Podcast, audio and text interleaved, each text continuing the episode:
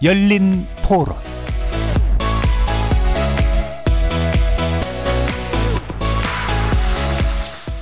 안녕하십니까. KBS 열린 토론 정준희입니다.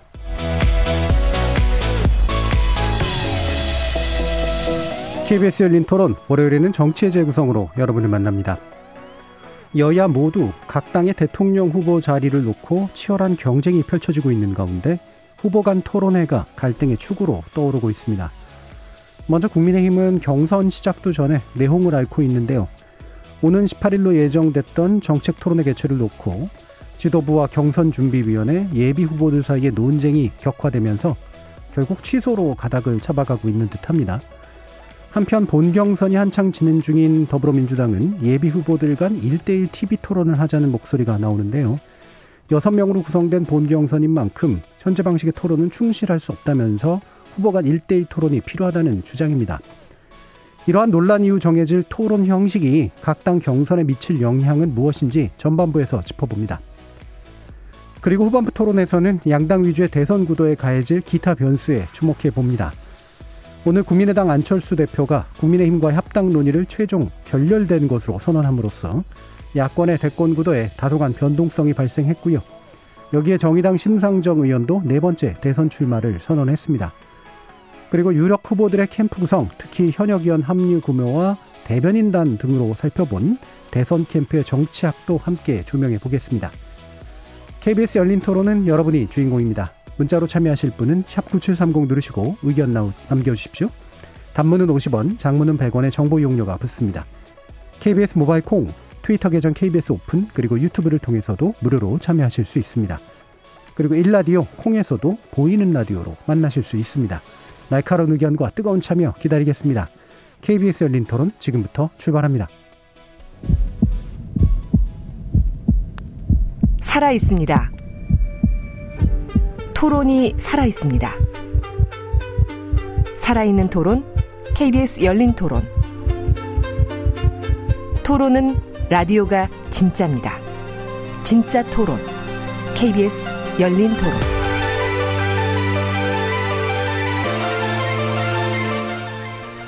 정치를 보는 새로운 시선, 정치의 재구성에서 시작합니다. 오늘 함께 해주실 네 분의 논객 소개해 드릴 텐데요. 전 더불어민주당 상근 부대변인 지내셨죠? 현근택 변호사 나오셨습니다. 네, 안녕하세요. 현근택입니다. 그리고 이명박 정부 시절 청와대 대변인을 지내셨고요. 현재 원주갑 당협위원장이시기도 합니다. 국민의힘 박정하 전 대변인 나오셨습니다. 네, 안녕하세요. 박정하입니다.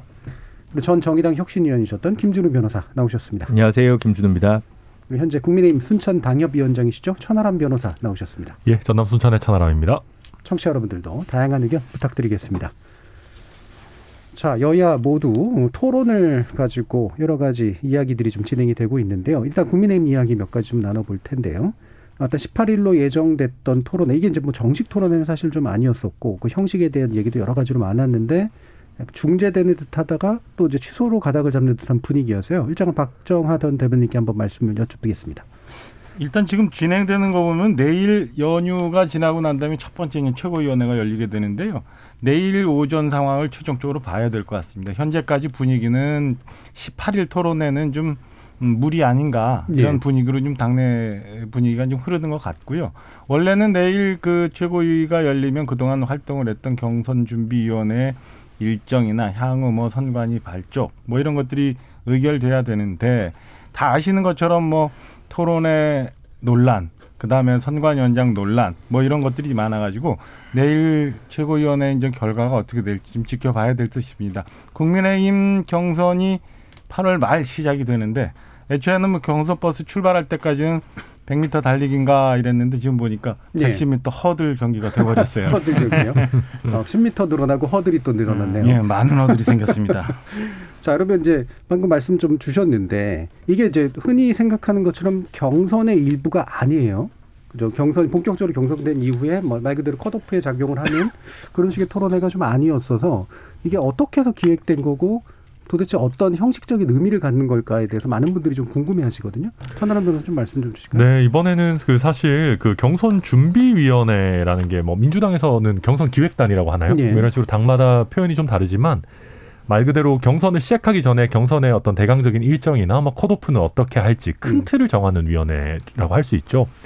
그리고 통상적으로는 이제 선거관리위원회가 발족이 되고 경선이 출발하면 그때부터 토론회를 하는 경우들이 일반적이고요.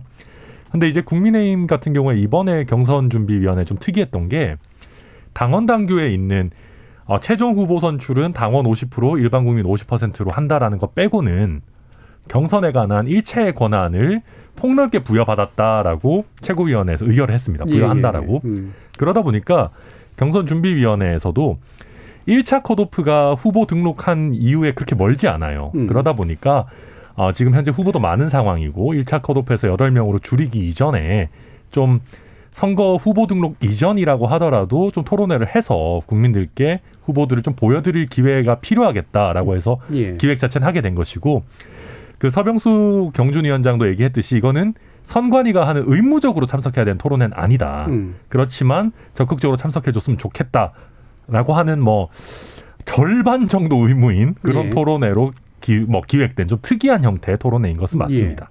그러니까 좀 특이한 모습들이 있는데 이게 뭐 예를 들면 하면은 뭐 저는 나쁠 거 없을 것 같고 다만 이제 이게 강제할 만한 사항은 아니기 때문에 네. 여기서부터 이제 논란이 생기는데 그럼 안 하면 안 하는 이유가 뭐냐? 그렇죠. 뭔가 두려운 거냐? 뭐 이런 식의 이제 질문이 생길 수밖에 없고 그렇다고 끌어안혀가지고 하라고 얘기할 수도 없는 좀 이 되게 모호한 상황이란 말이에요. 근데 저는 애초에 이준석 대표 물론 이준석 대표가 안 하고 뭐 저 선 준비위원회에서 했다 그러는데 뭐 그래도 어쨌든 대표 뜻이 반영될 것 같은데 보통은 이제 준비위에서 그다음에 이제 선관위로 넘어가면서 후보 등록 받고 예. 선관위 띄우고 선관위 띄우고 후보 등록 받고 그 다음에 토론회를 하거든요. 민주당도 그래 왔고 지금까지 대부분 그래 왔어요. 근데 지금 후보 등록도 안 받았잖아요. 그리고 아직 선관위도 출범 안 했고.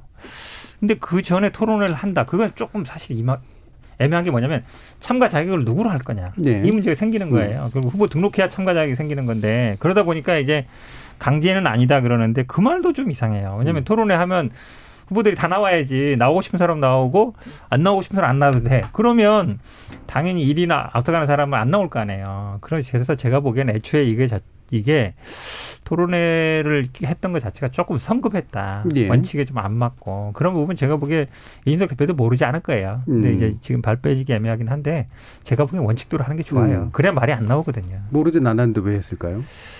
어, 제가 보기에는 아마 이준석 대표가 빨리 분위기를 띄우고 싶었나 음. 봐요. 예. 지난번에 이제 그 대변인 토론 배틀도 하고 이래서 좀 분위기를 띄우고 저는 아마 민주당도 좀 의식했다고 봐요. 예, 예. 민주당이 이제 막 토론하고 이랬으니까 우리도 이제 일단 강력한 주자 두 명이 들어왔잖아요. 버스에 탔단 말이에요. 그러니까 네. 빨리 이제 버스 운전사는 어떻게든 버스를 빨리 운전해서 출발하고 싶은 거죠. 근데 이제 제가 보기에 약간 개문발차한 게 아닌가 이런 생각이 들어요. 예.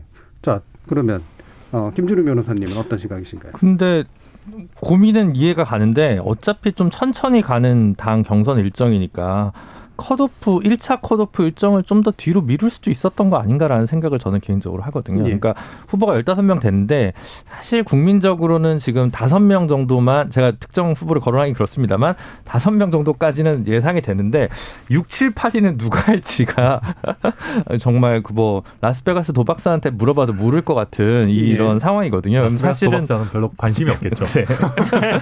그래서 이제 나머지 10명의 이른바 이제 군소 후보들 같은 경우는 그래도 뭔가 본인이 꼭 이번에 대선 후보가 안 되더라도 정치적으로 성장하기 위해서 좀 고민을 하는데 고민을 하고 역량을 투여하는데 조금 더 어느 정도 자기를 보여줄 시간과 무대를 마련해 줘야 되는 거는 당 대표로서 가져야 될 직무라고 저는 생각합니다. 예. 근데 그거를 이제 기존 일정이 있으니까 조금 앞에서 뭔가 어, 프리시즌처럼 만들어주려고 했던 것 같은데, 그래서 저는 꼭 나쁜 의도라고 생각하지는 않습니다. 근데 만약 이렇게 반발이 심하면, 반발이 심한 건 솔직히 이해는 안 가지만, 반발이 심하면, 어, 그, 추석 전까지로 해서 이렇게 1차 컷오프 일정을 좀 더 연장해주는 묘수도 가능할지 않은가 싶은데, 어쨌든 김기현 원내대표가 중재를 해서 비전 발표 형식으로라도 좀 하면, 예. 다른 후보들도 좀 자기를 내보일 수 있는 시간을 좀 충분히 가- 공간을 좀 가질 수 있지 않을까 이렇게 싶습니다. 예. 토론회가 뭐 여러 차례 있어서 후보들을 국민들이 좀 판단할 수 있게 당원들이 판단할 수 있게 하는 기회를 주는 게 좋지요. 근데 지금 우리 현 변호사님 말씀 주신 것처럼 경선준비위원회가 이제 좀 급한 마음에 토론회 일정을 잡다 보니까 이렇게 꼬이긴 했는데 저는 지금 보면 당 지도부도 경준이도 그리고 제 후보들도 다 각각의 조금씩 잘못이 다 있다고 봐요. 네, 그래서 지금부터 뭐 내일 오전에 어떤 결론이 날지 는 모르겠습니다만은 음, 당내 갈등을 빨리 수습을 하지 않으면 저는 뭐 후보들도 다 손해고 당도 손해고 결국엔 피해 보는 거는 지금까지 지켜봤던 당원들 그다음에 야권을 지지하는 국민들이니까 그 책임감을 좀 빨리 좀 챙겨봤으면 하는 바람이 있고요. 사실은 그 저희 당 경선이 일차 컷오프가 9월 이제 15일 중순쯤으로 예정되어 있는데 우리나라 보면 전통적으로 설날 추석 이 민심이 중요하잖아요. 예. 그래서 김 변호사님 말씀 주신 것처럼 조금 미룰 수는 있지만 제가 볼 때는 물리적으로 그걸 더 미루거나 그러기는 어려울 것 같아요. 일단 지금 현재 8월 30일, 31일 날 양일간 등록을 합니다마는 지금 12세 분 정도 최종적으로 몇 분이 등록할지도 사실은 좀 더 봐야 되는 지점이고 이거를 중간에 이제 여덟 분 정도 컷오프해서 어, 경선 레이스를 돌려서 국민적 흥행을 일으키는데도 지금 조금 더 늦춘다는 거는 아마 당 지도부 입장에서는 예. 조금 버거운 일 아닌가 이런 생각도 좀 듭니다. 예, 일단 제 말씀들처럼 현재 등록한 이미 등록한 후보의 숫자가 굉장히 많아서 어쨌든 컷오프가 이제 빨리 좀 진행이 돼야 이제 어느 정도 압축돼 가지고 이제 이야기도 좀 진행을 할 수 있을 텐데 이게 일차 컷오프가 이제 아마 100% 여론조사죠. 네, 맞습니다. 예, 그러면 사실은 인지도 싸움이 될 수밖에 없기 때문에 특히나 이른바 군소 후보라고 불리우는 분들 같은 경우 되도록이면 빨리 좀 선을 보이고 싶은 그런 마음들이 분명히 좀 있을 것 같아요. 근데 막상 선을 보이는 형식이 그럼 어떻게 돼야 되냐. 근데 열다섯 분이 토론을 한다거나 뭐 이러기는 굉장히 어려울 것 같아서. 그 저도 그 토론회 기본 그 안 같은 걸 받아봤는데 네. 한 사람당 쓸 수 있는 시간이 7분 정도 네. 수준밖에 안 되더라고요. 이제 어 거기다가 그 7분이라는 게 본인의 주도권 토론이고 그 본인이 하는 발언 시간은 전부 다 거기에 카운트되는 네. 형태이기 때문에 어 아까 우리 이제 변호사님께서 어 프리시즌 얘기를 하셨는데 이게 과연 어느 정도의 의미가 있을까 저도 그래서 조금 의아하기는 합니다. 이 정도로 예. 해가지고 본인의 역량을 보여주기에는 또 짧은 시간이고 만약에 그렇게 하려고 했다면 정말 토론 조를 좀 쪼개서 제대로 토론을 하는 시간을 갖는다면 모를까 한 사람당 7분씩 하는 정도로는 제 생각에도 지금 현재 순위에서 크게 변동은 안 일어나지 않을까 예. 생각합니다. 토론 조를 쪼갠다 이제 그러니까 또 얼마 전에 끝난 올림픽 생각이 나서 특히 야구 같은 경우 보면 신기하게 쪼개놨잖아요. 조개, 조를 쪼개면 어떤 문제가 생기냐면 예. 우리 다 아는 얘기지만 이제 윤석열 후보가 들어가는 조는 A 조가 되는 거고 예. A 조가 되는 거고 이제 안 들어가는 조는 B 조가 되는 거예요. 그럼 음, 이제 A 조는 현실적으로. 굉장히 이제 모든 언론사에서 다 하려고 하거나 관심이 시청률이 올라가는데 네. B 조는 이제 아 그럼 우리 뭐냐 우리는 그렇게 되거든요. 그렇죠. 그러니까 추첨을 그 한다고 해도 그 추첨을 해도 그렇게 되죠. 맞아요. 그러면 네. 이제 공정성 문제가 생기는 거예요. 음. 그러니까 사실은 그렇게 조를 나누기가 쉽지 않다. 음. 왜냐하면 거기서 예를 들어서 조를 나눴어요. 근데 추첨을 한다 그러면 계속 섞이거든요. 그럼 이제 안 했던 사람과 계속 하니까 윤석열하고 많이 하게 되는 사람은 주목을 받고 아닌 조는 계속 주목을 못 받는 거니까 사실은 굉장히 이제 딜레마가 생기는 거예요. 네. 그리고 저희도 사실 본경선 시작하고 나서 토론회가 대략 한 20회 정도 예정이 네. 되어 있거든요. 그래서 사실은 이게 프리시즌에서 그렇게까지 뭐 미리 토론을 해야 될 필요성 자체는 크지는 않습니다. 예. 그래도 당을 위해서 나라를 위해서 대선 후보로 출마하겠다는 당원이 대선 후보로 출마를 했는데 기- 기회를 2주 꼴랑 받으면 사실 그러니까 사실 지지율이랑 인지도에서 6위 이하인 후보들은 지금 라디오 패널로도 잘 초청을 못 받고 있는 게 음. 현실인데 어, 조금 몇 번 더 무대를 마련해 주는 게 당 대표로서 해야 될 일 아닌가요? 그냥 맞습니다. 이게 공정과 상식인 것 같은데. 방송 다니면서 보니까요. 15명 설 수 있는 스튜디오가 없어요. 예. 대부분 보니까. 예. 그거 그렇죠. 자체가 또 불가능하다더라고요. 음. 그러니까 예. 방송국에서 그거를 수용이 안 되는 거예요. 새로 만들어야 되는데 그거 할 수 있는 방송국이 별로 없어요. 예. 제가 보기에는 아마 당 자체적으로 해야 될 유튜브로 해야 될지도 모르는 그럴 수 상황이에요. 있죠. 그래서 네. 사실은 구해야 그 되죠. 방금 말씀하셨던 것처럼 이게 참가 자격도 문제고 뭐 사람 숫자도 문제고 이러다 보니까 저희 쪽에서도 어떤 얘기를 하냐면 차라리 선관위 등록을 좀 앞당기자. 예. 선관위 등록 자체 시점을 앞당기고 그런 다음에 선관위 체제 하에서 토론의 스케줄을 다시 짜자라고 얘기하고 있는데 저도 그런 안이 좀 바람직한 것 같습니다. 예, 지금 둘리 브라키오님께서 윤석열 후보가 토론하는 모습 진짜 보고 싶습니다. 특히 홍준표 후보와 유승민 후보와의 토론이 기대되네요.라고 말씀 주셨는데 둘리 브라키오님이 윤석열 후보를 지지하셔서 그런 것 같지 않은 느낌 같은 게 좀 있습니다. 그다음에 0388님 정책 발표를 누가 봅니까? 토론도 못할 정도로 후보들 능력이 없다면 대한민국을 이끌어갈 능력이 없다는 뜻 아닌가요? 대선 경선 토론은 초등학교 학예 발표가 아닙니다라는 말씀 주셨는데요. 요즘 초등학교 학예도 굉장히 수준이 높습니다. 예. 자, 그래서 이제 토론이 형식이지만 토론이 결국 이제 간판이지만 실질적으로는 이제 밑에 흐르는 물밑의 갈등이 있는 거잖아요. 결국엔 토론은 매개로 표출된 그럼 결국은 두 가지로 정리를 해보면 한 축에서는 현재 이른바 당권을 가지고 있는 대표로부터 경준위로 이어지는 라인이 특정 후보에게 불리하거나 또는 배제하는 방향으로 뭔가 룰을 자꾸 짜려고 하는 모습이고 그것에 의해서 현재와 같은 결과가 일어난 거다라는 시각이 이제 반대쪽에서 굉장히 강한 상태죠. 결국에는 이 논란의 본질이랄까요? 그난 당내 역학 관계라 그럴까? 이런 부분에 대한 여러분들의 견해가 좀 듣고 싶은데 일단 요거는 외부 견해를 먼저 듣죠. 네, 김수리 변호사님. 그러니까 좀 이해 안 가는 게 어쨌든 당 리더십 자체가 이준석 대표는 A라고 얘기하면 뭐 다른 최고위 김재원 의원이나 조수진 의원 같은 경우는 좀 거기에 대해서 삐딱선을 놓는 발언을 계속하니까 뭐 캠프를 떠나서 당 내 리더십과 구심 자체가 좀 없어 보이는 위기 이걸 좀 취약 지점을 좀 어, 노출하고 있는 것 같고요. 국민들이나 국민들 중에서 정권 교체를 원하거나 보수로 보수 정치를 지지하시는 분들 입장에서는 저는 정신을 못 차렸나 이렇게 되게 질타하실 것 같다는 생각이 되게 네. 많이 들고 그래서 경각심을 좀 가져야 되지 않나 어쨌든 추석 전에는 이 부분이 어, 대열이 좀 정비돼야 되지 않을까라는 생각이 들고 민주당 쪽이나 이런 데에서 보면 되게 그걸 좀 즐기고 있겠다라는 생각이 하나 들고요 지난주에 비슷한 얘기를 들었 그러니까 지지난주에 비슷한 얘기를 들었던 것 같은데 어, 민주당도 이해찬 의원 대표 없어지고 나선 좀 어른이 없어진 느낌이다라고 하면 정말 국민의힘은 어른이 없구나라는 생각을 어, 누구를 생각날 정도가 아니고 계속 지속, 지속적으로 어, 대선 후보 중심의 정당으로 좀 정치 문화가 만들어지다 보니까 차라리 이념과 정책에 기반한 정파가 내부에 있었다면 뭔가 좀 일사불란한 논의라도 있을 텐데 어제 친이, 친박이, 친윤, 친최로 이렇게 쭉 어, 사분오열 뭐 합종 연행하는 과정에서 뭔가 당의 뭔가 구심이 많이 깨져나가고 있다는 생각이 좀 많이 들어서 어, 그게 국민의힘이란 당 차원에서 좀 어, 재건해야 되거나 짚어야 될 쟁점이 아닌가 싶습니다. 예, 그 어른이라고 표현하시기 뭐 생물학적인 나이를 의미하신 것 같지는 않고요. 예, 뭔가 정신적 지도력 뭐 이런 측면일 텐데 다들 어른이니까 그렇죠. 자, 그럼 일단은 여기에 대해서 천하람 예. 변호사님 말씀 한번 또 먼저 들어보죠. 네, 우선 뭐 저희 당의 주인이 없다 이런 얘기를 많이 하죠. 이미 기존에 있는 개파들은 다 없어졌고. 근데 저는 그게 꼭 나쁘다고는 생각하지 않습니다. 굉장히 탈권위주의적인 정당이라고 할 수 있고 위에서 누가 얘기한다고 해서 주르르 따라가는 분위기는 아니에요. 예, 아, 그렇기 때문에 굉장히 파격이라고 할 수 있는 이준석 대표의 당선도 가능했던 것이고요. 어, 다만 그렇다고 하다 보니까 당 지도부 안에서도 여러 의견이 나오게 되죠. 근데 뭐 그것도 건강하다고 볼 수 있는 것이고 현재의 문제는 당 지도부에서 여러 가지 얘기가 나온다라는 것이 아니라 어 대선 주자들끼리 경선해야 될, 그, 그 경쟁해야 되는 시점에 오히려 그 싸움의 전선이 당대표와 유력한 대선 주자 예, 예. 에로 전선이 형성되고 대선 주자들이 마치 윤석열 후보 편을 드느냐 이준석 대표 편을 예. 드느냐로 이렇게 갈라지는 형국이 문제인 거고요.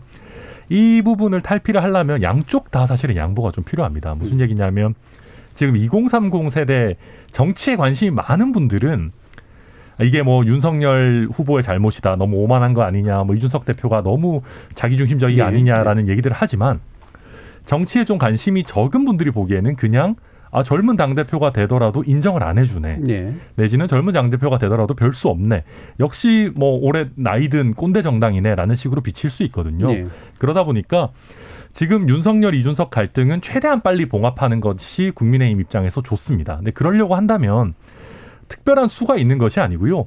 윤석열 후보와 이준석 대표가 제 생각에는 좀 단판을 지어야 돼요. 그렇게 하고 양쪽 다 우리가 이렇게 전선을 짓는 거는 이제 그만하자라는 결단이 나와야 되는데 그 결단만 가능하다라고 한다면은 당 지도부에서 여러 가지 목소리가 나오는 것 자체는 뭐 건강하다 그럴 수 있는 일이다 그렇게 예. 보고 있습니다. 예. 몇 가지 첨언을 드리면 사실은 우리나라가 강력한 대통령제를 택하고 있잖아요. 그러다 보니까 각 정당이 대선 후보를 뽑는 해에는 사실은 음, 당의 헤게모니 싸움이 불가피해요. 불가피하다. 음. 그러니까 지금 이준석 대표가 이제 전당대회를 통해서 대표가 됐지만은 대선 후보가 선출이 되는 결정이 되는 11월 가면 사실은 모든 권한이 대선 후보 쪽으로 이동하게 돼 있거든요. 그러니까 당내 리더십 문제는 꼭 이 젊은 대표 그다음에 지금까지 경험해 보지 못한 그런 뭐 영선의 대표 이런 측에서 나오는 것 같지는 않고 저희가 어, 권력 구조상 그리고 이 권력 구조를 추정하고 있- 따르는 당 체질상 불가피한 면이 있는 것 아닌가라는 말씀을 우선 하나 드리고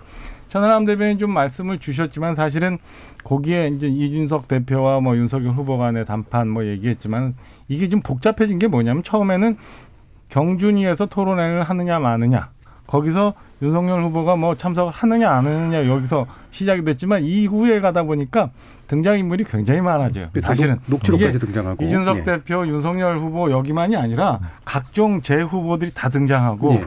여기에 이제 최고위원들도 등장하고 음.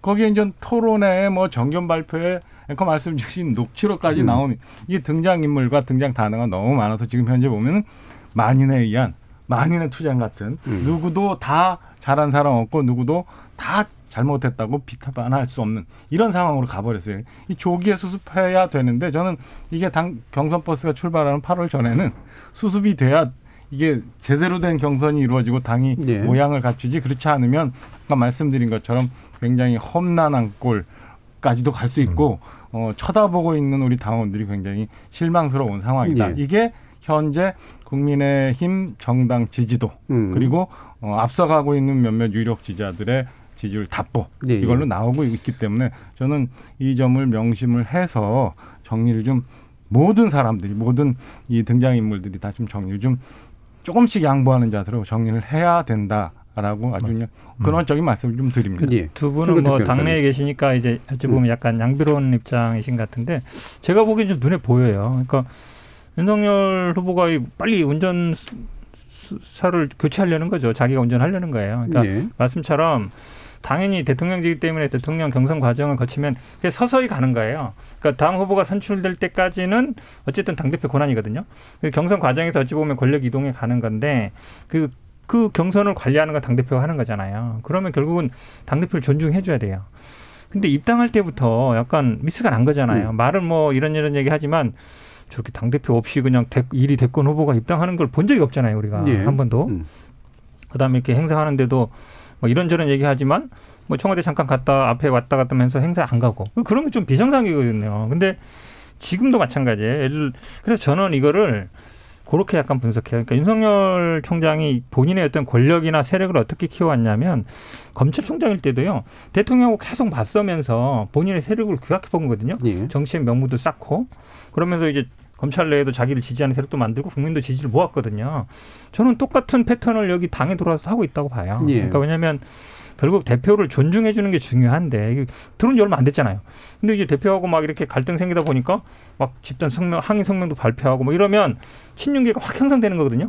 친윤 반윤으로 확 나뉘는 거예요. 그러니까 그게 저는 검찰에 있을 때도 어 그런 식의 어쨌든 긴장 관계를 통해서 본인의 세력을 형성한 게 아닌가 그냥 그런 거에 대한 반로 그거는 결국은 뭐냐면 본인이 권력을 잡아서 쉽게 얘기하면 킹이 돼야 되는데 그거에 약간 거스른다 방해가 된다. 그러니까 본인 본인 대통령 나온 거잖아요. 지금도 마찬가지예요. 그래서 저는 당 대표 제끼려는 게 너무 빠르다. 음. 운전수도 어느 정도 뭐 대전 대구까지 간 다음에 해야 되는데 아 지금 양재동밖에 안 하는데 벌써 이제 자기가 운전하려고 그러면 안 되는 거잖아요. 예. 그래서 저는 윤석열 총장이 그래도 당 대표에 한 기본적인 그 존중 어, 아니면 버스 운전사에 대한 종- 기본적인 어떤 배려 이런 게 너무 없는 게 아닌가 이런 생각이 들어요. 저는 밖에서 보기에는 어, 이 마지막 삿바 싸움은 당내 경선에서 그럼 이제 결선 투표제가 도입되는 거냐 마는 거냐 가지고 마지막 삿바 싸움이 예. 있지 않을까. 기승전. 그, 예. 음. 그거 없으면 좋겠다라는 게 윤석열 후보 측의 생각일 거고 예. 그걸 어떻게든 만들어야 되는 게 나머지 후보들의 바램일 거라는 게 현실적이기 때문에 그 문제 정리되기 전까지는 서로 계속 이런 어, 신경전이 있을 수밖에 없지 않을까 싶고 윤석열 후보의 어쨌든 태도는 조금 어.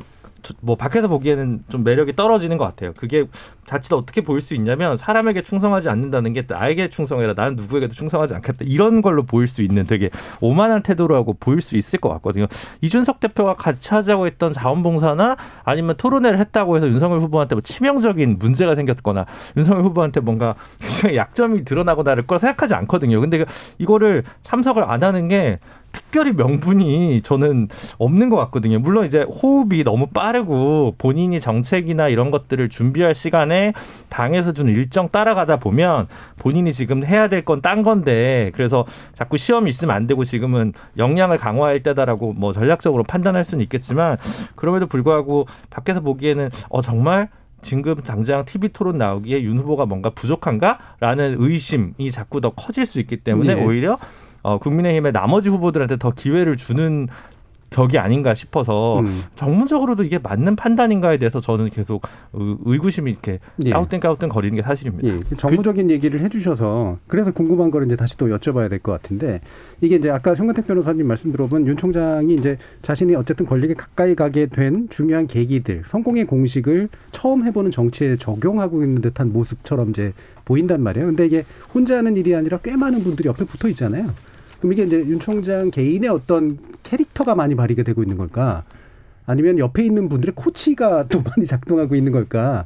뭐 두 분은 둘 다 이제 캠프에 안 계시긴 하니까 그쪽에. 저는 최재형 후보 캠페인 아니, 그러니까 그 윤, 총- 네. 윤 총장 캠페인 아, 네네네. 계시진 않으니까 객관적으로 얘기해 주실 수 있을 것 같아서요. 일단은 내부 상황을 잘 모르니까 이거 예. 뭐 담정적으로 말씀은 못 드리겠습니다만은 제가 볼 때는 현 변호사님 분석은 조금 많이 나간 거 아닌가 예. 싶은 생각이 들어요. 그러니까 윤석열 총장이 처음에 이제 국민의힘 입당하기 전에는 사실은 정치 노선을 가지고 많이 갈등을 했었죠. 그러니까 음. 중도 외연을 확장하고 난 다음에 국민의힘에 들어가느냐, 아니면 국민의힘에 들어가고 난 다음에 외연을 확장하느냐 이랬는데 그때도 보면은 본인 생각이 분명했던 것 같지는 않아요. 그러니까 본인이 뭐 정치란 사회에 오래 전부터 있었던 게 아니기 때문에 그 주변의 조언을 들으면서 그런 그 안에서의 노선 갈등이 좀 있었던 거고 그래서 시간이 좀 걸렸다고 보여지는데 이번 국민의힘 입당하고 난 다음에 여러 행보들도 사실은 제가 볼 때는 본인이 뭐 고집스러운 결심을 하거나 아니면 그 우- 음, 강하게 의견을 예. 전달했다기보다는 주변에 있는 분들의 조언에 의해서 좀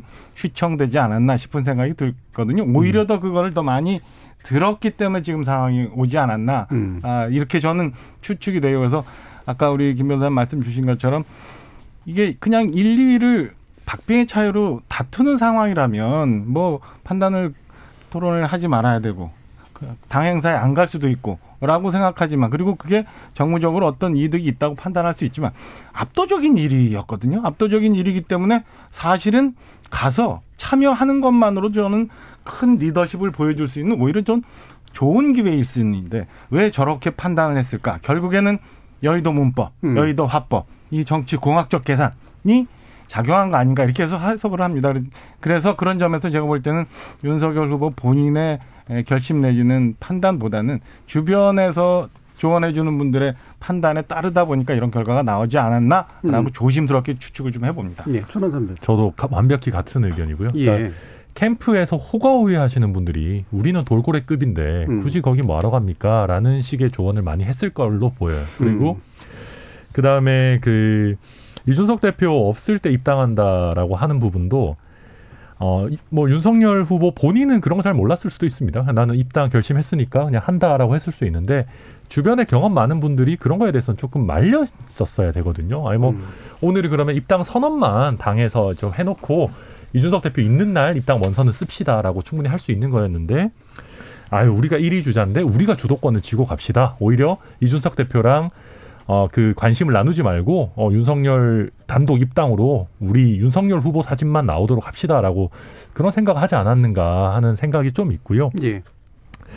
어, 저는 이게 어, 다른 경우에 부딪히는 거랑 굉장히 많이 달라요. 지금 윤석열 후보와 윤석 대표는 서로 공동의 목표가 있고 정권 교체라는 공동의 목표가 있고 서로가 서로를 보완해 줄 수 있는 관계거든요.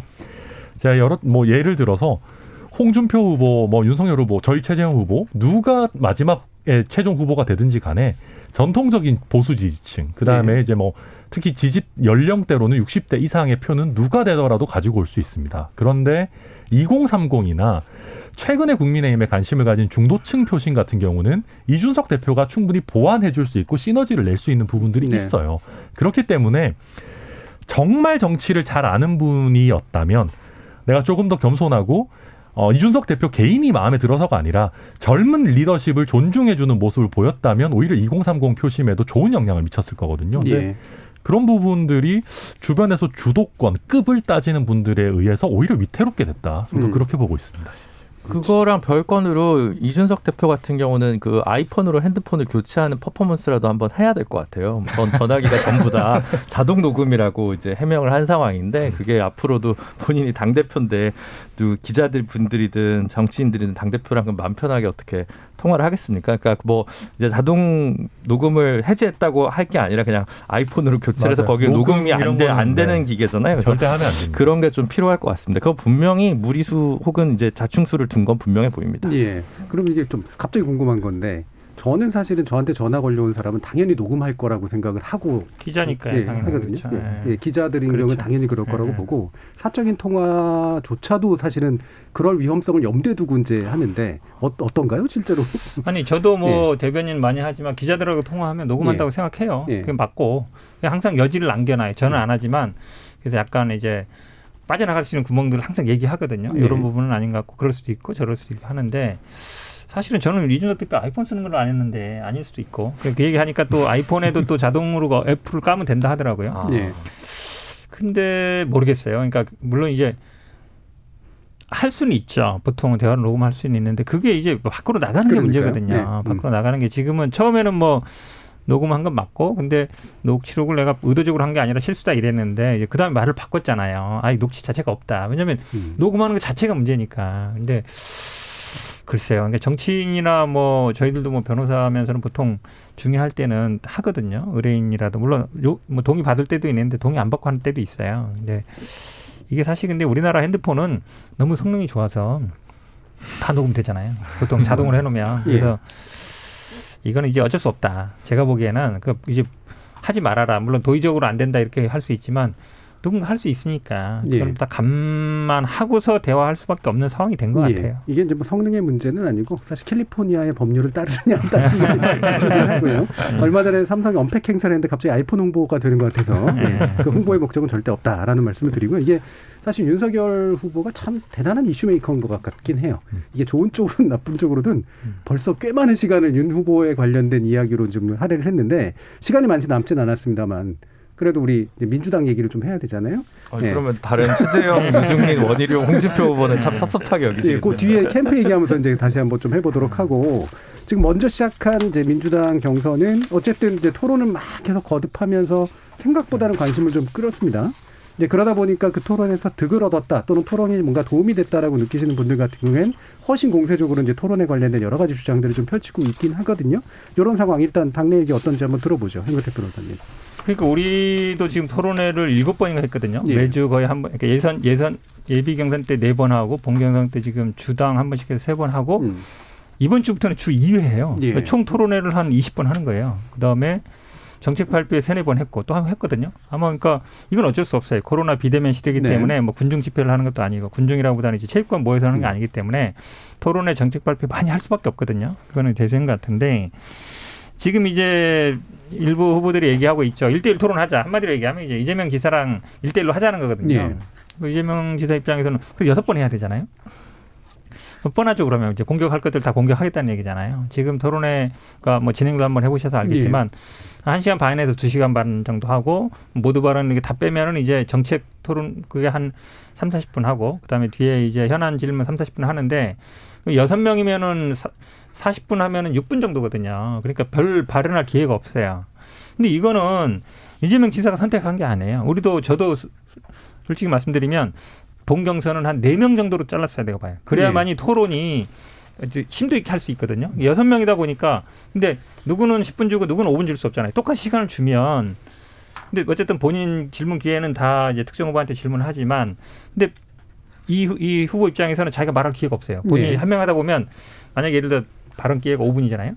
그러면 한 분 이제 발언하다 보면 4분 써버려요. 다른 사람 후보가 질문할 때는 답변할 기회가 없는 거예요. 그러니까 아, 나도 억울하다 이러고 있죠. 그러니까 이거는 이제 와서 뭐 이렇게 세 명 세명 쪼갤 수도 없고 막 여러 가지 얘기들이 나와요. 조를 짜기도 하자.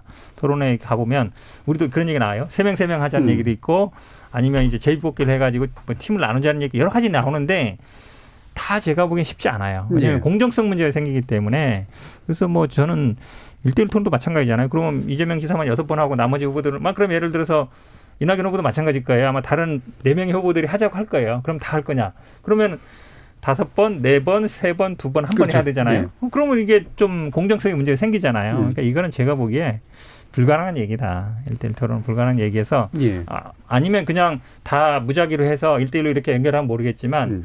그럼 또 본인이랑 하고 싶은 사람 못 하잖아요. 예. 어, 그래서 저는 이게 해결 쉽지 않고 사실상 현재 룰로는 불가능한 얘기다라고 보여요. 예. 그러니까 실제로 이게 이제 상당히 고민인데 저도 이제 토론 진행을 해보면 진짜로 토론이 이게 토론인가 싶은 이제 토론이 되잖아요. 그래서 되도록 간소한 토론이 필요한 건 맞는데 현실적으로 가능한 안들은 아닌 것 같거든요. 일대일 그렇죠. 토론이라든가 음. 이런 것들이 횟수로 보나 뭐로 보나 불공정 문제로 보나 이게 아마 장기적으로 국민의힘에게도 닥칠 이제 문제라서 어떻게 보고 계신지 한번 얘기 들어보죠. 일단은 우리 현 대변인 말씀 쭉 예. 주시면서 일대일 토론 얘기하시는데 이게 표정을 보니까 음.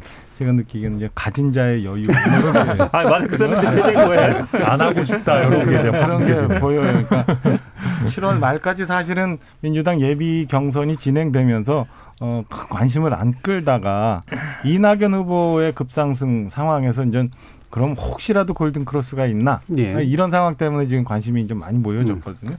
지금 뭐 근데 지금 현재 구- 이렇게 진행되는 구도 보면은 이재명 지사의 좀 굳히기로 들어가고 있는 것 아닌가라는 음. 생각이 저는 듭니다. 그러니까 7월 중에 이낙연 후보의 급상승 피치가 다소 좀 주춤해지는 것 같고 이게 호남에서의 지지율 내지는 전체 지지율에도 약간 좀 예. 반영이 되고 있는 듯해요. 그래서 관심이 좀 떨어지면서 오히려 이재명 지사의 지금 최근에 뭐 재난지원금 100%, 그 다음에 뭐 음, 내 사람이라고 좀 비난을 받는, 받음에도 불구하고 우리 황교익 맛 칼럼니스트를 관광공사 사장에 내정하고 뭐 이런 것들이 어, 굳히기에 들어가서 음, 일종의 더 큰 싸움을 준비하는 중대 고비에 와 있는 거 아닌가 저는 그런 생각을 합니다. 그러니까 어, 재난지원금 같은 경우는 당정청이 협의를 해서 뭐 처음엔 전 국민을 다 하느냐 어, 굉장히 논란이 많았습니다만 88%라는 거를 만들었잖아요. 만들었는데도 불구하고 경기도에서 그냥 치고 나가는 게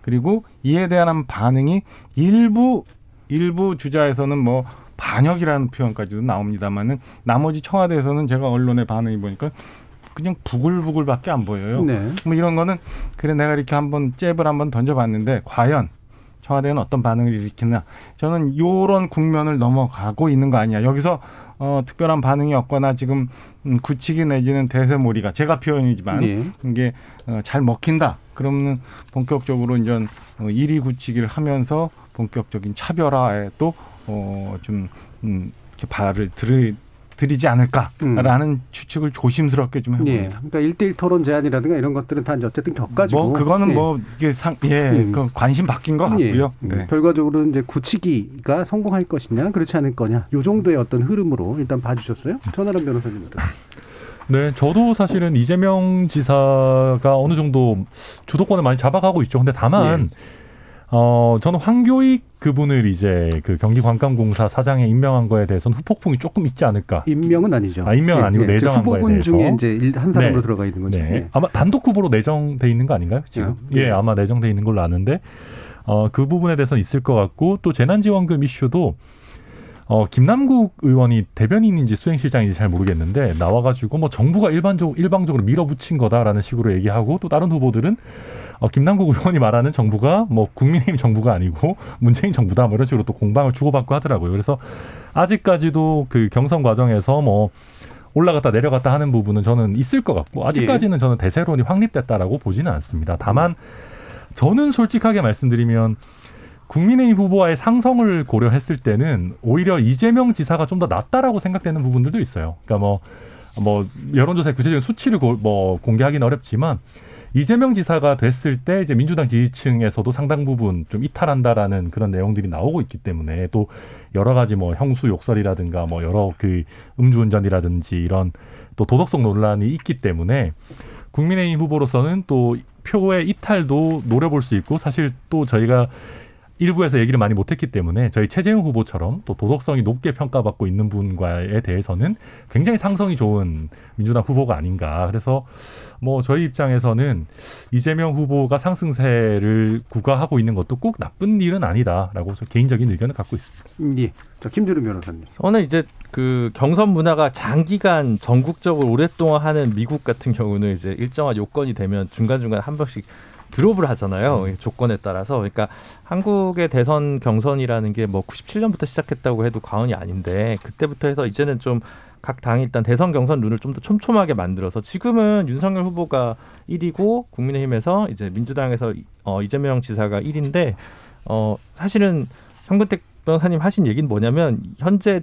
TV 토론이나 이런 룰은 그냥 1위 후보한테 엄청 유리한 모든 사람들이 1위 후보를 공격하는 것 같지만 많은 공격을 받기 때문에 답할 수 없었다는 걸로 이렇게 어, 여건을 얘기를 하면서 오히려 되게 음, 방어하기 되게 쉬운 룰이라는 생각이 많이 들거든요. 왜냐면 경선의 역동성이 자연스럽게 좀 줄어드는 측면이 있기 때문에 그런 부분들을 조금 예전에는 TV 토론을 계속 줄이는 방향으로 후보들이 이제 리스크를 줄이려고 했던 시절도 있었습니다만은 지금은 각 당이 자기 경쟁력을 위해서 경, 경선 룰뿐만 아니라 이 TV 토론 룰도 훨씬 더 좀더 발전시키는 게 좋지 않을까. 제가 지난번 2차 토론 보니까 앞에 어, 정치개혁 부분은 서로 좋은 얘기 하다가 뒤에 주도권 토론하니까 네거티브 일색으로 가더라고요. 이낙연 후보도 지금 못 올라오는 게 계속 뭐 검증이라는 이름으로 그 얘기만 계속 하다 보니까 음, 자기 컨텐츠를 더 강하게 못 내세우고 결국 네거티브로 역전은 불가능하다라는 그뭐 뭐라 격언이랄까요 그런 거를 좀 환기시켜 주는 것 같고 그래서 지금 같은 방식으로 민주당이 경선을 뭐 근데 이제 그런 고민 들것 같아요 민주당이 지금과 같은 방식으로 TV 토론이든 라디오 토론이든 횟수만 늘어난다고 해서 뭐가 달라지냐. 그러면 조금 다른 방식의 실험은 좀 해봐야 되지 않냐. 오히려 이럴 때 1위 후보가 어, 나는 전향적으로 여러 가지 방법의 변형을 선관위에 맡기겠다라는 좀 어, 넓은 자세를 보여주는 게 오히려 가능하지 않을까라는 생각이 그런 게 필요하지 않을까 이런 생각이 들거든요. 예. 너무 수세적으로 굳히기만 하는 건 별로인 것 뭐안 된다. 그러면 이제 약간 저기 한 사람이 될 것 같은데 근데 사실은 이게요 처음부터 룰을 그렇게 짜지 않으면 중간에 지금 말씀처럼 아니 토론회가 재미없으니까 바꿔보자 그러면 그 원칙이 허물어지는 거예요. 그러니까 저- 물론 지금 당에서도 고민한 게 뭐냐면 지금 토론을 일곱 여덟 번 했는데 이번 주 다음 주부터는 서울에서 한 번 하고 지방에서 한 번 하거든요. 지방은 대부분 지방 방송들이 잡혀 있기 때문에 지역 언론, 저 지역 현안을 다루기 때문에 되는데 그럼 중앙 언론에서 계속 할 거냐 이 문제도 있는 거예요. 어디 할 거냐. 물론 지금 협의 중인 건 알고 있는데 근데 이제 그럼 어떤 방식이 있을까? 그러니까 세 명 세 명 조를 짤까? 아니면 뭐 나눌까? 아니면 일대일로 이렇게 재입뽑기 할까? 그러니까 뭐 어떤 방법을 하더라도 다 공평하게 하는 건 굉장히 어렵단 말이에요. 그러니까 제가 보기엔 그 고민들을 굉장히 같고 또 이제 이럴 수 있죠. 계속 하면은 방송이나 언론들이 이걸 계속 중계할 것인가 음. 이 문제도 있는 거예요. 또 왜냐하면 이게 지지율은 좀 나오고 있습니다. 저 시청률은 5%뭐 이렇게 나오고 있는데 사실은 그 방법을 제가 보기엔 우리 당 선관위에서 고민하고 있는데 뚜렷한 답은 잘 안 나오는 것 같아요. 저도 예. 그 회의에 참가해 보면 여러 가지 안들은 나오는데 뭐 이런 얘기도 저도 해봤죠. 그러니까 뭐 팀 배틀 하듯이 3대4 짜자 그런데 본인의 입장이랑 다른 예를 들어 기본소득 찬성 반대 토론을 하면 좋잖아요. 좋은데 근데 본인이 의도하지 않게 제가 보기에 아마 1대 5가 될 거예요. 찬성 한 명, 반대 다섯 명 이렇게 돼버리면 또 3대 3이 안 되잖아요. 그럼 재입복귀 하자 그랬더니 본인이 찬성 입장인데 반대쪽에 가일 수 있는 거예요. 그럼 이 토론이 안 되잖아요. 그러니까 이렇게 저렇게 많이 생각을 해봐도 이게 참 어렵다. 어쨌든 그 구조를 짜기가 흥행의 방식은 보면은 네. 그 토론 방식을 어떻게 하느냐에 달린 게 아니라 네. 사실은 생각지 않은 극적인 결과가 음. 예. 나올 수 있느냐 없느냐 이런 상황이거든요. 지금 저희가 지금 8월 16일이잖아요. 민주당 전 순회 경선이 9월 4일부터 시작이 되고 그렇죠. 네. 그 다음 주부터 선거인단을 모집했던 네. 게 이제 소위 말하는 1, 2, 3차 슈퍼 위크가 네. 있으니까 저는 지금 토론이 진행이 되고 9월 초 순회 경선이 가면 거기서부터 또 다른 반응이 또 다른 방식에 의해서 어, 이루어질 거다. 근데 지금처럼 뭐 이재명 지사의 일방적인 독주가 계속되면 아무리 어떤 방식을 써도 흥행이 안 될 거고 거기서 우리가 전혀 생각지 않은 또 다른 결과들이 도출될 가능성이 보인다. 그러면 중적 관심은 높아질 수 있고 뭐 그렇게 저는 생각을 해요. 예, 지금 고래뿔님께서 경기관광공사 8명 지원에 3명 통과했고 그중 황교익님은 이 주사가 지명해서 30일 날 도의회 청문회를 거칩니다라는 말씀 주셨는데요. 저희 제작진도 그렇게 확인을 해주셨고요. 어, 지금 6천, 6,200님이 더불어민주당 경선 후보도 추석 이전까지 3명으로 줄여서 서로 치열하게 경쟁하도록 해야 합니다라는 의견 주셨고 3282님은 국민의힘은 많은 후보들 좀 빨리 컷오프해서 준비된 후보를 내세워야 합니다. 전화 녹음 이런 거 가지고 브라움 낸다면 젊은 층과 중도층 유권자는 그나물의 그 밥이라는 식상한 인식으로 정권 곁에 절대 못합니다라는 의견도 주셨습니다. 예, KBS 열린 토론 월요일에는 정치 재 구성으로 함께하고 있는데요. 어, 이 전반부 토론은 이 정도에서 정리하고요. 후반부 토론에서 캠프에 관련된 문제와 또 기타 정당에서 지금 대선 출마를 선언하고 있는 흐름들에 대해서 몇 가지 좀 짚어보도록 하겠습니다. 지금 여러분은 KBS 열린 토론과 함께하고 계십니다. 토론이 세상을 바꿀 수는 없습니다. 하지만 토론 없이 바꿀 수 있는 세상은 어디에도 없습니다.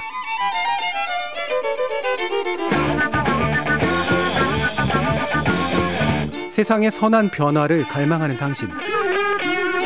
정답이 아니라 질문의 힘을 믿는 당신.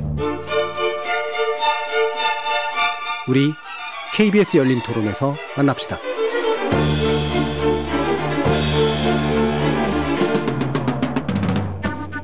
KBS 열린 토론 정치의 재구성 함께 하고 있습니다. 박정하 전 청와대 대변인이고 국민의힘 원주 당협위원장이시고요.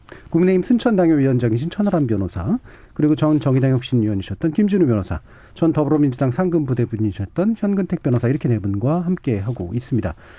자 일단 제3지대라고 얘기했던 안철수 대표 어, 국민의힘과 합당 결렬 공식 선언했습니다. 어, 예상을 저는 상당 부분 얼마 전부터 하기 시작을 하긴 했는데요. 국민의힘 쪽에서는 어떠셨나요, 박정하 대변인? 저도 뭐 언제부턴가 음. 뭐 예견돼 있었던 결과 아닌가 오늘 그냥 그 마침표를 찍은 거다라고 생각을 합니다. 그러니까 어, 4월 7일 보궐선거가 있을 당시에 공언했던 것처럼 당을 합 칠 의향이 있었다면 음. 저는 뭐 진작에 벌써 됐을 거다. 그리고 이런저런 조건, 양당에서 나온 서로 간의 조건들 이런 건 필요 없이 이제 합쳐졌을 거라 보고요.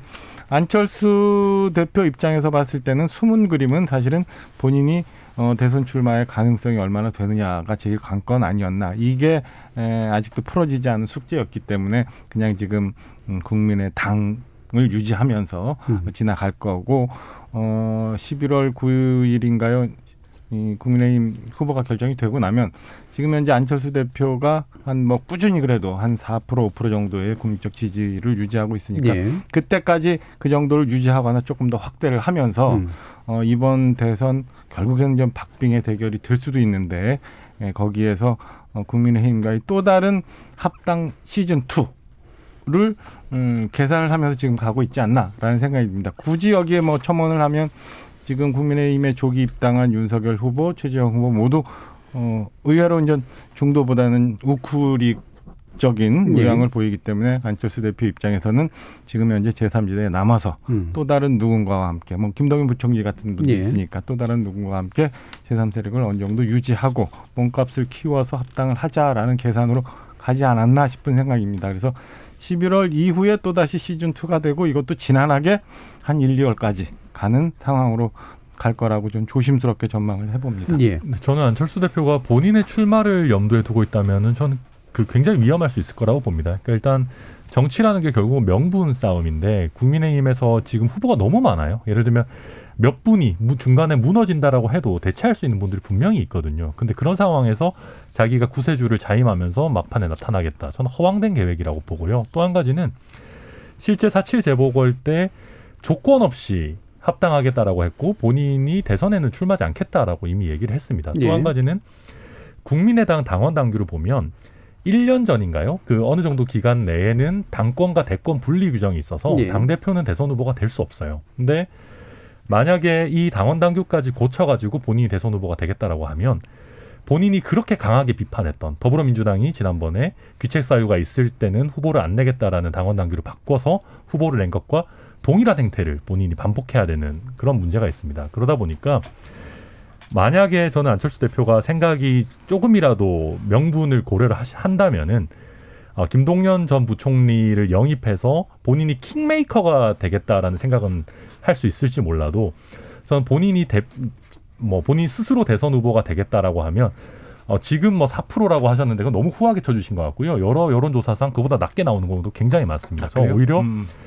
본인이 직접 나온다? 저는 지금 상황에서는 그 지지율이 0%에 수렴하게 되는 결과도 있을 수 있다라고 보고 또 한 가지는 안철수 대표가 예전부터 중도 중도 얘기를 해왔지만 최근 한 2년 정도에는 안철수 대표 스스로도 굉장히 우클릭을 했었어요. 예. 그래서 중도 정체성을 스스로 걷어찼다고 해도 과언이 아니기 때문에 어, 안철수 대표의 지금의 생각은 저는 찻잔 속의 태풍으로 그칠 가능성이 높다 이렇게 예. 보고 있습니다. 물론 이제 희망을 제3지대가 뭐 축소되고 있는 건 명확하지만 예를 들면 좀 이따 얘기하게 될 심상정 대표 전 대표 같은 케이스나 아니면 안철수 의원 어, 저, 지금 대표 같은 그런 케이스도 독자적인 어쨌든 표를 끌어모을 수 있는 힘은 있는 사람들이어서 예, 뭐 대선 구대 나름의 판은 있겠죠. 그렇죠. 예. 왜냐하면 지금 말씀하신 것처럼 양자 대결이 됐을 때는 뭐 2% 3%의 싸움이잖아요. 예. 그 정도는 갖고 있거든요. 한마디로 얘기하면 캐스팅 보드는 쥐고 있는 거죠.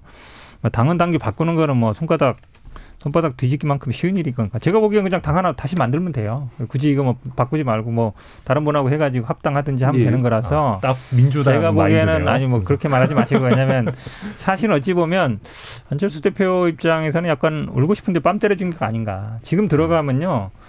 어, 14명, 15명 중에 그냥 한 명이에요. 아무것도 예. 못 하거든요. 근데 예를 들어서 다 선정된 다음에 어쨌든 본인이 뭐 3%든 4%든 지지율 갖고 있으면 당 대 당이든 후보 대 후보든 할 수 있잖아요. 그러니까 마지막 카드가 살아 있는 거죠. 남아 있는 거죠. 그러니까 안 들어가는 건 오히려 본인한테도 이득이에요. 그러니까 저는 뭐 이준석 대표가 계속 그 이준석 대표가 그, 그 배터리 다 채워버렸잖아요. 예. 두칸 반. 저는 반은 안철수 대표 건지 알았던데 다른 분 들어가니까 채워버리더라고요. 이제 문 닫았다는 얘기잖아요. 버스 문 닫았으니까 뭐잘 됐다. 나는 내 차 타고 가겠다.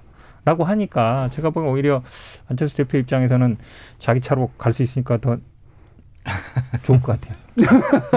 자, 김준일 네. 변호사님. 그러니까 오히려 이준석 대표의 좀 어, 소통 능력이나 메시지 관리 능력에서 저는 좀 아쉬움이 들 것 같아요. 보수 음. 쪽에서 보면. 왜냐하 면 그냥 어쨌든 서울시장 재보궐 선거에서 어, 보수가 굉장히 오랜만에 서울시를 다시 탈환하는 데 있어서 그래도 뭐 1등 공신 내지 1.5등 공신이 안철수 대표인데 거기에 대한 예우가 너무 없는 거 아니냐 이런 얘기나 생각은 충분히 나올 수 있을 것 같거든요. 그래서 조금 뭐 선선하게 오히려 그 의석수도 압도적으로 많은 당이 당명 개정도 고려할 수 있다라고 좀 품넓게 갈 수도 있었다고 보는데 너무 이제 좁게 압박을 하는 모양새를 보다 보니까 현근택 변호사님 말씀하신 대로 안철수 대표한테 오히려 명분을 좀 주지 않았나라는 생각이 많이 들고 본인도 뭐 조금 저는 천하람 변호사님 얘기는 약간 애매한 것 같은데 왜냐하면 서울시장 후보가 됐으면 대선 후보는 안 나가겠다라는 메시지였던 것 같고 음 그냥 다- 내년 대선에 무조건 안 나가겠다라는 메시지는 아니었던 것 같은데 본인이 정확하게 결은 못한 것 같습니다.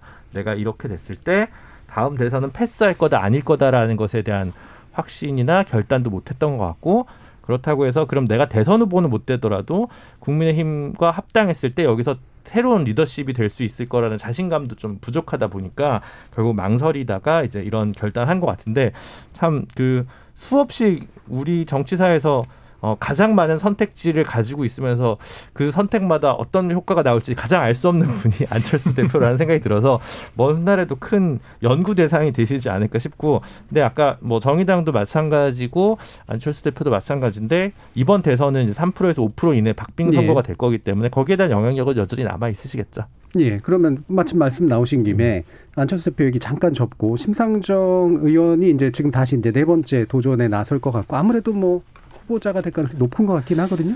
네 번째라고 하니까 굉장히 노회한 네. 정치 같다는 생각이 드는데 실제로 대선 벽보 포스터를 붙인 적은 한 번밖에 없습니다. 그러니까 2007년에는 경선에서 이제 권영길 후보에게 졌던 것이고 예. 12년에는 경선 등록 전일에 이제 문재인 후보 지지. 선언하면서 사퇴를 했었고요. 예. 그래서 지난번 대선에서 유일하게 어 완주를 예. 아, 등록을 아예 등록을 처음 한 거죠. 그러니까 이번에 어떻게 보면 두 번째 본선 진출의 가능성이 높은 건데 정의당 내에서는 지금 이정미 전 대표 그리고 음 황순식 경기도 위원장 그리고 김윤기 전 부대표 정도 해서 한 네 명 정도 선에서 아마 경선을 할 개연성이 있을 것 같고요. 예.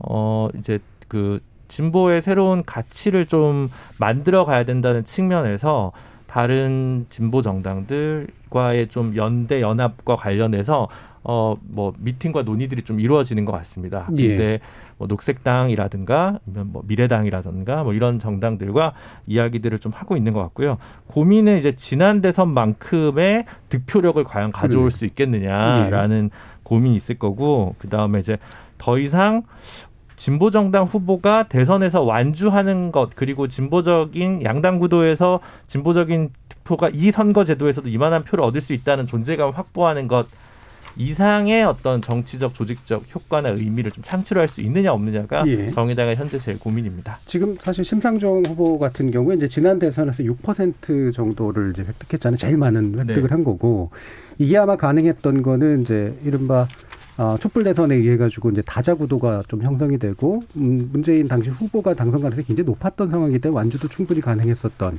어, 상태였던 것 같은데 이번에는 좀 다른 그러니까 양강 양강 구도가 만들어질 것 같긴 한데 네. 그래도 완주는 할 것 같아요. 제가 볼 때는 네, 예, 뭐. 어, 현재 근데 분위기상으로는. 압박도 예. 상당할 거라는 생각이 예. 좀 많이 들고요. 예. 그게 어떤 식으로 흘러갈지는 내년 1, 2월 돼봐야 알지 않을까. 음. 아마 근데 뭐 민주당과의 마지막 최종 선거 단일화 연대 이거는 지금 정의당 내부 내부에서 만약 토론을 붙이면 엄청 뜨거운 그렇죠. 논쟁이 될 것 같고 아마 다리나 의견으로 수렴되기는 쉽지 않을 것 같습니다. 예. 저는 그 지점이 가장 중요한 문제라고 음. 봐요. 정의당 입장에서. 그러니까 21대 총선을 기점으로 전과 후의 정의당 모습이 좀 많이 다른데 네, 상당히 네. 많이 위축된 모습이 보여지거든요. 음. 그러니까 이 이전에 보면 사실은 그 여, 현 여권 민주당과의 연대를 통해서 우리 다 기억하는 예. 패스트트랙 뭐 거기에 비례정당제 뭐 이런 것들이 나왔는데 사실은 다 그 크게 정의당으로서는 이득을 보지 못하고 오히려 어좀 음, 그 거꾸로의 상황이 돼버렸거든요. 지금 뭐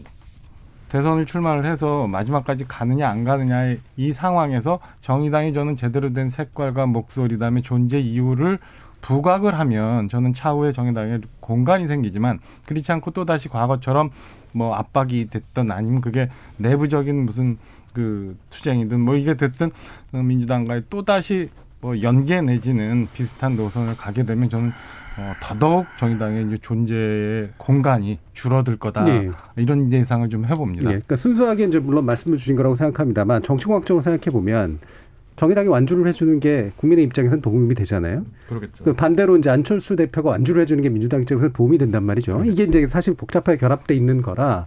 근데 그 중에 완주 가능성이 높은 거 아무래도 정의당 쪽이고요. 안철수 대표는 정말 완주를 할까라고 이제 좀 궁금해지는 그런 이제 상태인데, 자 민주당 입장에서 이와 같은 변수 어떻게 보시나요? 어려 뭐 저희 입장에서는 이제 정의당은 민주당을 도와주면 좋고 안철수 예. 대표는 끝까지 뛰어주면 좋은데요. 근데 이게 저도 뭐 진보정당 예전에 뭐 지지했던 사람으로 항상 그 진보정당에서는 고민인 부분이에요. 예. 이게 항상 고민인 부분인데, 근데 제가 이제 민주당에 왔잖아요. 그러다 보니까 뭐 그래서 그런 입장일 수도 있겠지만 사실은 이게 제로섬이 아니고요. 음. 이쪽에 파이가 늘어나야 어, 공간이 열려요.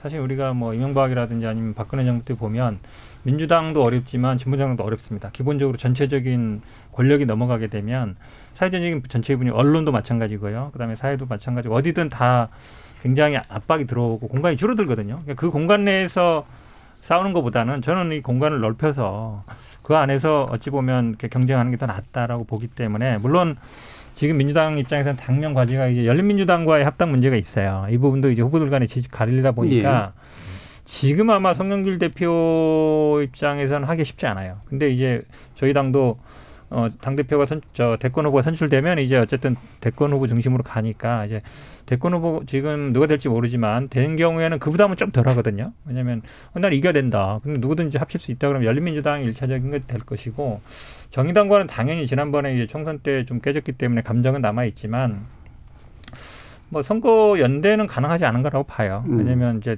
저쪽도 만약에 다 합치고 만약에 안철수까지 합쳐진다 그러면 정말로 진짜 2, 3% 100만 표, 50만 표 안에서 승부가 갈리거든요. 그럴 때는 뭐 그걸 압박이라 생각할 수 있지만 저는 뭐 어, 같이 사는 거다. 이런 거 있어서 저는 가능성은 열려 있다. 이게, 이게 결국은 정치는 상대 게임이기 때문에 예. 상대방이 어떻게 되느냐 따라 가지고 우리 쪽도 어떻게 되느냐 그 진영을 있을 것 같은데 제가 뭐 여기 있다고 얘기하는 건 아니지만 그래도 색깔로 보면 이명, 이재명 후보가 됐을 때 조금 더 공간이 열리지 않을까 이런 생각은 개인적으로 합니다. 그거는 구체적으로 뭐 이건 아니지만 예.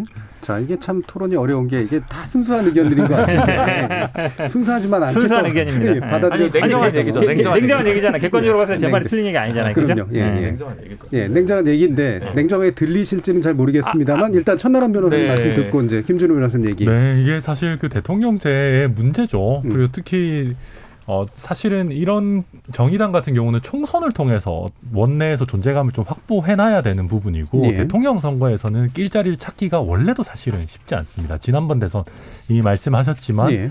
문재인 당시 후보가 워낙 압도적이었기 때문에 그런 압박 없이 나름의 존재감을 보여줬던 예. 것이고요.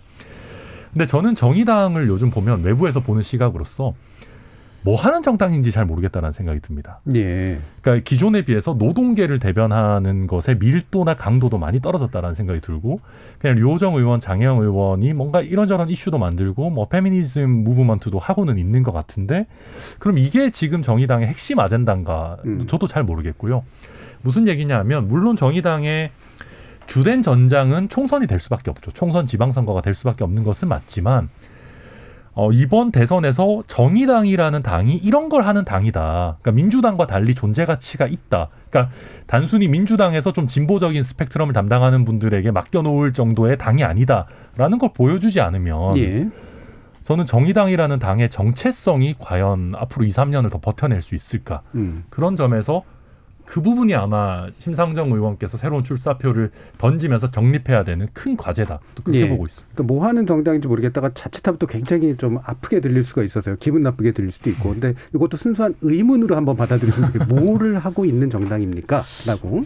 예. 사회적 약자의 이제 권리를 옹호하는 활동을 하는 정당인데 이제 노동 이슈나 뭐 소상공인 보호 활동을 하는 것보다 예를 들어 뭐 요정 의원이 뭐 국회에서 이제 천막은 아니지만 거기 노숙 아니 노숙이 아니라 거기서 이제 먹고 자고 하면서 소상공인 재난부 그 지원금 입법이나 이런 걸 위해서 손실 보상을 위해서 뭐 계속 있었는데 그거보다 이제 뭐 예를 들어 뭐 타투 합법화와 관련된 퍼포먼스 한 번이 훨씬 더 언론에 많이 타니까 예. 일한 거에 비례하면 원래 정체성을 잃어버린 적은 저는 없다고 생각을 하고요. 뭐 페미니즘, 젠더 얘기를 하는데 노회찬 의원이 처음 원내 들어왔을 때 제일 먼저 입법 발의한 게 호주제 폐지 법안이었습니다. 그러니까 젠더 문제든 노동 문제든 뭐 계속 하고 있고 지금 부족한 건 기후 위기에 대한 좀 가치나 이제 노선이나 방법론을 어, 정의당답게 좀 정리하는 거에 있어서 아직 좀 어, 버퍼링이랄까요? 아직 좀 부족한 부분이 좀 있는 것 같고 그 부분이 앞으로 좀 더 강화되어야 될 것 같다는 건데요. 시선이나 이런 것들이 조금 예전과는 좀 달라진 부분이 하나가 있고 또 진보 정당이 예전과는 달 민주노동당 시절과 달리 이제 세 개 네 개 정당으로 음. 어, 찢어져 있다 보니까 민주노총의 배타적 지지 이런 것들을 좀 받을 수 없는 조건 속에서 노동운동과의 좀 긴밀한 결합도가 낮아 보일 수밖에 없는 것은 사실이지만 그뭐 뿌리나 고민에 있어서 크게 달라졌다고 좀 생각하진 않습니다. 근데 이제 어 다만 그 저는 이제 이게 어떻게 보면 어 외부에서 보기에는 이제 그 세대 교체가 너무 빠르거나 아니면 좀 뭐 여전히 많이 부족하다라는 건데 이제 현실적으로 뭐 인력이나 뭐 의원 숫자나 이런 것들이 되게 많이 부족한 것도 사실이고 어 이제 한 20년 동안 진보 정당에서 청춘을 바치는 활동가들이 많이 좀 힘이 붙이게 된 것도 사실입니다. 근데 이제 객관적으로 보면 17년 대선에서 200만 표를 조금 넘게 얻었고요. 18년 지방선거에서 광역의회 비례대표 기준으로는 220만 표를 좀 넘었고요. 지난 총선 때는 269만 표를 얻었습니다. 계속 지난 3년 동안은 그 표에 있어서는 어쨌든 국민이 한번 선택을 해주신. 그러니까 인터넷 댓글을 보면 내가 옛날에는 뭐 진보 정당을 찍었지만 이제는 표를 절대 주지 않는다 이런 댓글이 많은데 예. 객관적으로 표를 주신 분들은 계속 늘어왔어요. 그러면 이거는 200만 표를 넘, 넘게 이제 얻고 있는데 그래서 아직은 좀 존재 가치나 믿고 믿, 믿어주시는 국민분들이 좀 계신 것 같다. 근데 그에 어, 부응하는 뭐 기대값이나 이런 것들이 좀 낮아진 건 사실인데 그래서 어 박정화 대변님 얘기가 되게 이제 아픈 얘기인데 이제 가치를 남길 거냐 뭐 실리에 예, 좀 더 귀할 거냐와 관련해서 아마 격렬한 토론이 좀 있을 거라는 생각이 많이 들고요. 그게 앞으로 새로운 10년 농사에 되게 중요한 어떤 시금석이 되지 않을까 싶습니다. 조금 뭐 저도 사실 이 말을 자격있는 모르겠는데 결국은 이제 진보 정당이라는 거 서구 진보 정당은 대부분 이제 노동을 기반으로 한 거거든요. 노동의 예. 계급을 기반으로 한 거라서 그렇죠. 결국 예. 독일도 마찬가지고 영국도 예. 마찬가지인데 우리나라 조직된 조직이라 그러면 이제 민주노총 한국노총인데 음. 그러니까 민주노총 한국노총과 정의당과의 관계가 사실 그렇게 끈끈하지 않았어요. 처음부터 어찌 보면. 근데 그러면 그 다음에 말씀하신 것처럼 이제 환경 쪽이냐, 녹색 환경 쪽이냐, 뭐 또 그거는 또 약간 아닌 것 같고. 그럼 최근의 경향은 약간 여성주의 페미니즘으로 가는데 애초에 또 출발이 그게 아니잖아요. 그러니까 음. 약간 어정쩡한 상태로 있는 거예요. 그러니까 확실하게 노선을 정해야 된다. 지금 뭐 세대 교체 말씀하셨지만 사실은 이제 김종철 대표가 됐을 때는 세대 교체 어느 정도 기대감이 있었고 아 이게 되는 거 아니라는데 그러면 제2의 제3의 김종철이 나와서 이걸 해줘야 되는데 저는 뭐 심상정 의원도 굉장히 훌륭하다고 보는데 그 사람밖에 없느냐. 그러니까 어 사실은 저, 물론 뭐 실제로 겪어본 건두 번이라 그러지만 여러 번 나왔거든요. 아, 또 심상정이야? 대부분은 그렇게 생각할 것 같아요. 또 심상정이야? 그렇게 사람이 없어? 근데 또 내부 사정을 보면 심상정을 대체할 만한 사람이 없는 거예요. 그렇죠. 어, 그게 네. 제일 문제거든요. 네. 그러면 왜 못 만들었느냐? 그럼 다른 사람들이라도 해야 된다. 사실은 그렇지 않으면 지금 약간 어정쩡한 상태에서 심상정 의원이 뭐 훌륭히 하겠지만 약간 정체될 가능성이 저는 많다고 봐요. 대선 네. 국면에서도. 그러니까 물론 뭐 새로운 제안 나오겠지만 사람이라는 게 또 한계가 있거든요. 음. 그래서 지금 계속 같은 사람이 나오는 게 제가 보기에는 정의당 입장에서는 좋은 것 같지는 않아요. 예. 어, 이게 뭐 방금 그 말씀처럼 또 그 사람이야 하지만 그 사람 외에 사실은 또 이런 대선을 감당할 만한 상태가 없는 특히나 이제 노무현 전 아, 노회찬. 노회찬 전 의원 이제 사후 이후로 이제 사실은 그 세대를 좀 새롭게 만드는데 아직까지 성공하지 못했기 때문에 생기는 현실의 한계들 이런 것들이 좀 있는 것 같은데요. 어, 오랜만에 뭐 정의당 얘기 좀 많이 했습니다만 시간이 많이 남지는 않아서요. 일렉트님께서 심상정 의원은 참 멋있습니다. 지지합니다라는 의견 주셨고 어, 세상만주고님은 정의당 그래도 다양성을 위해 노력하는 중이라고 봅니다. 그런 점 높이 삽니다라고 얘기 주셨고요. 김정수님이 안철수 대표님 마라톤 하시는 분입니다. 완주합니다. 지지하고 응원하겠습니다라는 그런 말씀도 주셔서 지금 양당 위주로 이제 진행되고 있는 이제 대선이라고 하는 국면에서 이제 양당이 아닌 쪽에 한번 초점을 좀 맞춰봤는데 자 다시 이제 뭐 시간이 많이 남지는 않았습니다만 이런 이른바 이제 양당 이외의 어떤 흐름과 함께 가는 이후의 대선판은 좀 대충 어떤 그림으로 보고 계신지 어 박정환 대표님 오늘 말씀 많이는 안 하셨기 때문에 한번 얘기를 한번 좀 들어볼게요.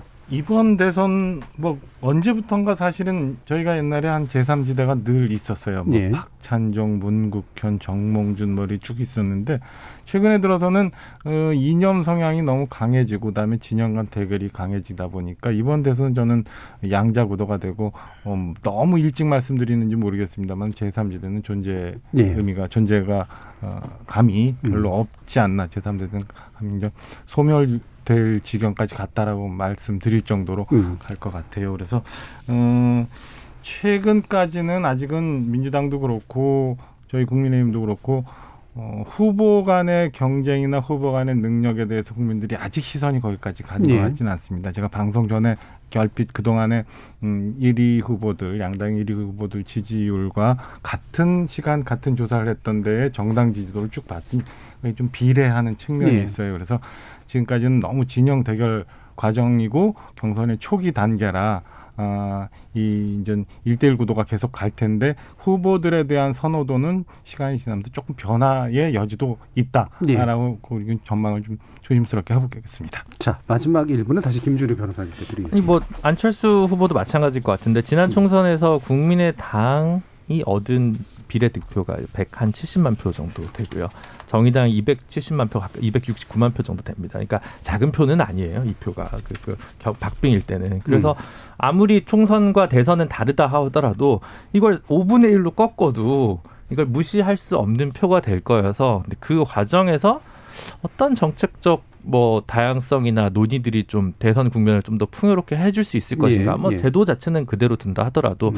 그거를 한번 같이 우리 사회가 고민하지 안 그러면 더 지날수록 1, 2위 후보밖에 남지 않는 대선판이 과연 바람직할까 뭐 이런 질문을 같이 던져보면 좋지 않을까 싶습니다. 예, 뭐 그 우리 김준우 변호사님 매번 이제 그 최종 결선 투표에 대해서 이제 많이 얘기를 해주셨지만 이게 참 이제 변화가 제도적인 큰 변화가 필요한 부분이라 결국에는 저는 선거 연합이라든가 이런 게 되게 막 야합으로 표시되는 것들은 좀 없어지는 게 맞는 것 같아요. 음. 올바른 선거 연합. 그렇게 결국은 이제 선거법으로 잡, 해- 문제를 삼아요. 예. 사퇴하면서 뭔가 하면은 음. 결국 대가를 주고받은 거 그렇죠. 아니냐 이렇게 돼서 지금 그 부분이 선거 연합 이 부분이 음. 선거법 과도 관련된 거라 참 쉽지 않은 그렇죠. 문제. 예. 알겠습니다. 자, KBS 열린 토론 정치의 재구성 함께 하셨는데 오늘은 그럼 이것으로 모두 마무리하도록 하겠습니다. 오늘 함께 해 주신 김준우 변호사님 그리고 박정아 전 청와대 대변인 그리고 어, 순천 단위원장, 당협위원장 국민의힘의 천하람 변호사 그리고 더불어민주당 상근부 대변이셨던 현근택 변호사 모두 수고하셨습니다. 감사합니다. 수고하셨습니다. 감사합니다. 아직까진 비대면 상황에서 경선을 치러야 하는 조건이라서인지 각 당에서는 텔레비전과 라디오 등을 이용한 토론을 통해서라도 국민들의 관심을 끌기 위해 안간힘을 쓰고 있는 듯합니다. 제 스스로 토론을 진행하는 사람이기도 하고 정치는 근본적으로 말의 힘에 토대를 두어야 한다고 보는 입장이어서 이런 분위기 자체는 바람직하다고 생각합니다. 다만 토론을 일종의 말솜씨 경쟁으로 바라보는 마치 프로건투나 이종격 투기의 흥행사 다르바웃는 그런 시각으로 대선 토론이 진행되는 건 의문의 여지가 있지 않을까 싶네요. 지금까지 KBS 열린 토론 정준이었습니다.